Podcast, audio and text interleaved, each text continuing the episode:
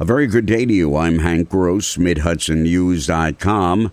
It's Monday, June 21st.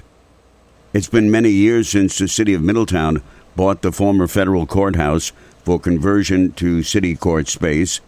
The city and state office of court administration have been unable to come to terms on specifics of conversion until now, says Mayor Joseph DeStefano.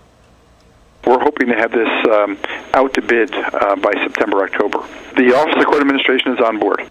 The city has one courtroom at City Hall. The new facilities, also with one courtroom, must add a second one, and the size of the facilities is being worked out by state and city officials. The state legislature is adjourned for the rest of the year, but the Senate Committee on Investigations is continuing its look into allegedly faulty bolts on the Governor Cuomo Tappan Zee Bridge.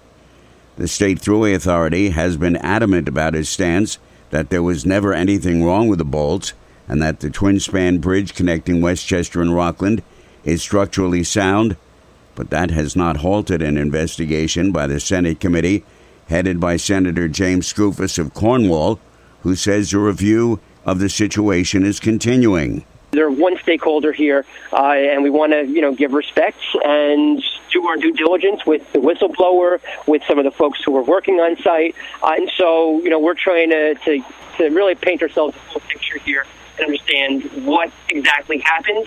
Uh, what's the story? Uh, even if the bridge is safe now, uh, was there impropriety that happened during construction that has since been remedied? Uh, and if so, you know, what was that? The Thruway Authority has repeatedly said the bridge is perfectly safe and that experts have examined the bolts and found them to pose absolutely no problem with the structures. Phase one of the $1.6 million Thornwillow Makers Village in the East End Historic District in the city of Newburgh has begun.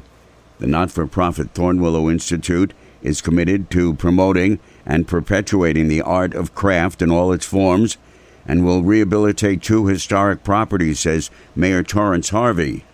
It's going to put a staple in the revitalization efforts, and it's going to really bring that East End uh, historic area to life. I mean, they're talking about a coffee shop during the day and one of the commercial spaces to maybe a jazz, you know, cocktail uh, uh, venue uh, in the evenings. Empire State Development has committed $320,000 in a capital grant reimbursement for a portion of construction and rehabilitation costs of the project. A Monticello School District bus aide has been charged with pulling a knife on a coworker during a physical altercation at the district bus garage in the village of Monticello. The incident between two women occurred on Friday.